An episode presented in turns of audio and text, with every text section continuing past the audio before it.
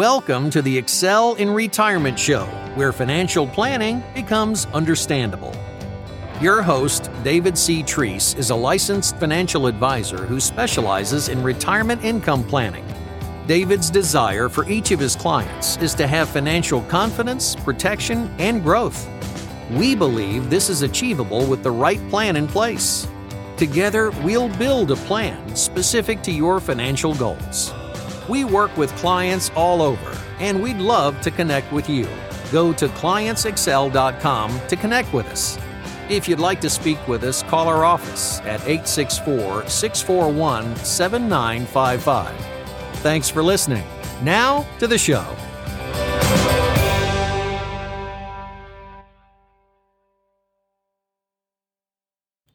Welcome back to show 75 of the Excel in Retirement show. I appreciate you listening.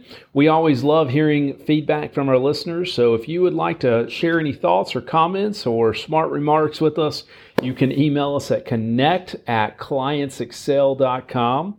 This week we're going to get into some uh, more elaborate market uh, analyzation and uh, defer from or uh, deter, I should say, from maybe the storytelling and so forth from from uh, fly fishing or, or, family stories. I'd love to hear what you like hearing the most, though.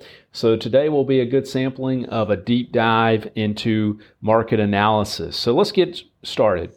Uh, we're sliding into the end of the year of 2021. And it seems like I never got used to saying 2021 this year. I don't know why. I guess because 2020 was so strong in my mind, maybe. I don't know. So I want to review, though, where we are with the economy right now and what to look out for in the markets. So let's, before we do that, let's review what happened in the third quarter. In the third quarter and continuing now in the fourth quarter, we saw record uh, breaking days in the markets but we've had uh, pervasive growth concerns despite that. Now, some pundits had predicted double digit growth in the third quarter, but GDP in the third quarter was 6.4%. Now, I'm not saying that's bad at all, but it wasn't what most analysts were expecting. So here we are, about halfway through the fourth quarter. So, where are we now?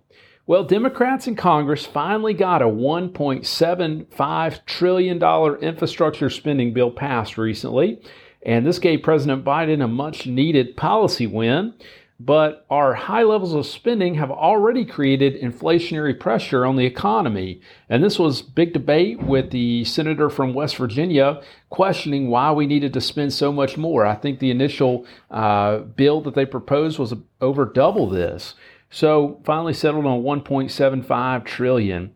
And uh, a lot of things to be concerned there on the unrealized capital gains provisions and, and so forth, but we'll see how that all plays out uh, with that legislation. Now, when the, the COVID shutdowns happened last year, President Trump he was calling for quantitative easing even for, before COVID started, believe it or not. But when the COVID lockdown started, with Congress and uh, and the Federal Reserve uh, going along with it, he immediately uh, or the Federal Reserve immediately started easy money measures. And so, what does that mean? Let's talk about it. Before we do, let's analogize what I'm talking about. It appears right now that the spigot was turned on a little too strong with the easy money uh, uh, procedures that were done. So, what does that mean? Allow me to explain. Have you ever turned on a faucet and the water maybe it hadn't been on in a while and it spits out and gets your shirt wet or your pants wet or whatever the case is? That's kind of what's happening right now. And think about that water getting out on you as inflationary pressure. That water on you isn't comfortable. We don't like getting wet in those cases.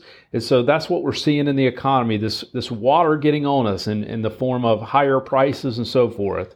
But in the purpose of it though was in order to keep the economy from descending into a deep recession last year. The government began creating $120 billion per month and buying its own bonds and, and also buying equities, actually. Also, the Federal Reserve lowered interest rates, which were already lower, and this led to greater price increases in things like homes. And so people that maybe had been thinking about buying a home were suddenly more motivated to buy a home when they could uh, borrow for less. The liquidity from the $120 billion per month expenditure, this drove the market back up last year. So it dipped way down and then went straight up. Uh, and, and President Trump predicted that. This was partly responsible for the markets continually hitting those all time highs, these easy money uh, things that are happening. And so uh, let's talk about it a little bit more. This has led to this inflationary pressure, though, when, when the prices of things go way up way quickly, or really quickly, I should say. Uh, it's caused the, and, and, and, really, here's another challenge. The Federal Reserve has uh, vacillated on when to begin reducing the $120 billion a month uh, monthly purchases and when to raise rates. Initially, they said that they weren't going to raise rates until 2023, and now they're saying they might in 2022. And uh, they said that we might start the tapering process next year, but now it's going to happen now. But remember, in when we were doing this in 2009 with this great experiment back in 2009 when the market finally dipped to its lowest level in 09, it took 4 years from there for the government to finally uh, end the tapering process, and that's a long time. And so, uh, from Yahoo Finance, BlackRock's Rick Rieder and Allianz's Mohamed El-Erian are among those warning that systemic risk will only multiply unless monetary officials like the Federal Reserve take more decisive measures to pare extraordinary pandemic stimulus while policymakers are acutely aware of the dangers in easy money era, their accommodative stances are encouraging ever increasing flows to the riskier markets. And so, with the government uh, just going back and forth with what we're going to do this, we're going to do that, we're, we're finally going to do this, it doesn't bode well for the markets. And unfortunately, there is the short term incentive to take more risk for many investors, maybe that are not looking at things from a macro standpoint. So, that's what those two gentlemen from BlackRock and Allianz are warning about. Now, last week, as I was, saying, the Fed announced the tapering would start this month. And so, what does that mean? That means that the government, instead of printing $120 billion, they're going to only print 105 billion. Big deal, right? So, they tapered $15 billion per month. So, we'll wait and see. It's a waiting game right now to see if this causes volatility in the markets or what is happening the purpose of the, the, government would say the purpose of vacillating back and forth was just trial balloons and seeing how the market would react to that. And so they want to give the market plenty of time to do whatever it's going to do and to price in any changes that they make. And so that's their justification for this vacillation and going back and forth. But they could just say one thing and allow time to pass so the market can price that in. That would be my recommendation. The other challenges we have is, is a complete Biden reversal from last year. Last year, Biden was saying that no one would be forced to get a vaccination that didn't want it.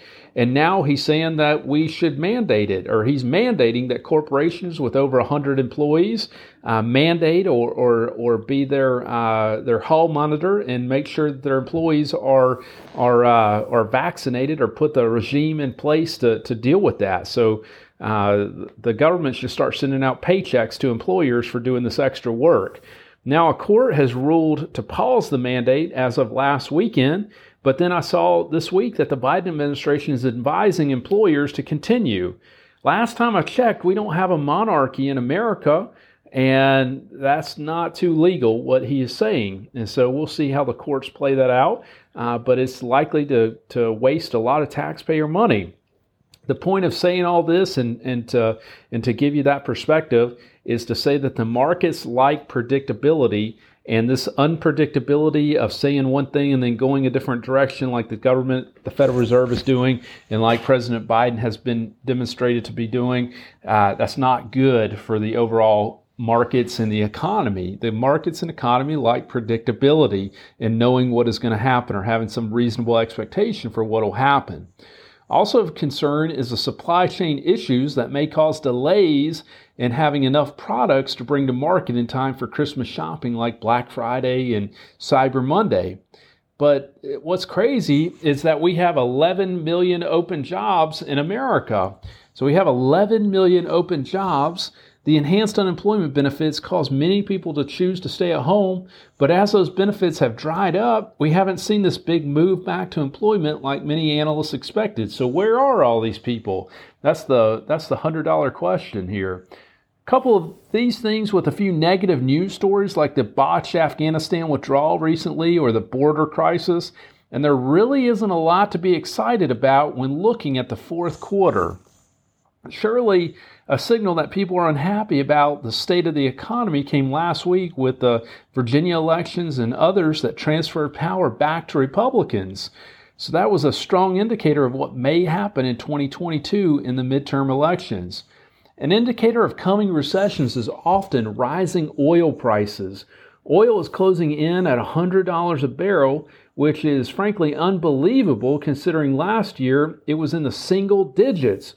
But here's likely what will happen, according to Tom Siomades, Chief Investment Officer of AE Wealth Management, of which I'm affiliated. The Federal Reserve will begin tapering. Then companies will uh, ramp up production at the same time to meet these unsustainable levels of demand due to these supply chain issues.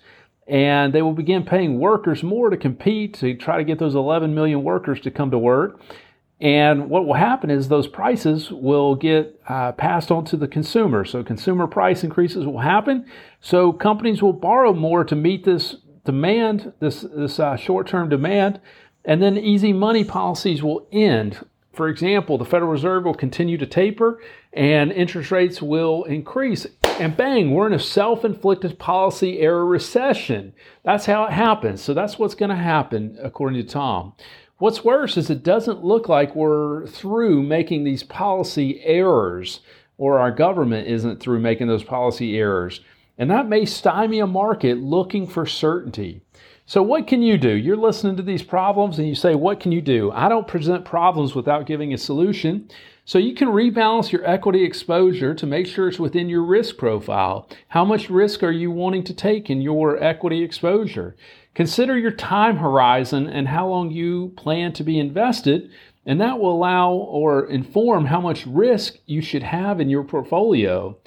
If you've not met with your financial advisor, I recommend calling them and reviewing what you're doing in light of the information I've covered here.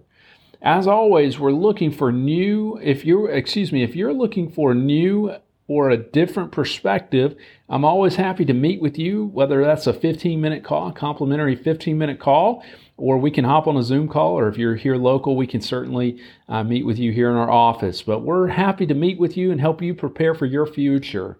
We don't want to look at money by itself. Money is a tool and it helps meet our needs. And as Zig Ziglar used to say, it's not the most important thing, but it's next to air in importance. But we want to look at money in relation to what your aspirations are. And then we figure out the proper allocations according to what your aspirations are and what you're trying to get done in life and what you want to strive for. So I'd be honored to help you with that if that's a need. And you can always reach us at 864 641 7955, or you can connect with us by emailing us at connect at clientsexcel.com. Again, I appreciate you listening, and we will be back next week for another show. Have a great day. Investment advisory services offered only by duly registered individuals through AE Wealth Management LLC. AE Wealth Management and Clients Excel are not affiliated companies. Investing involves risk, including potential loss of principal.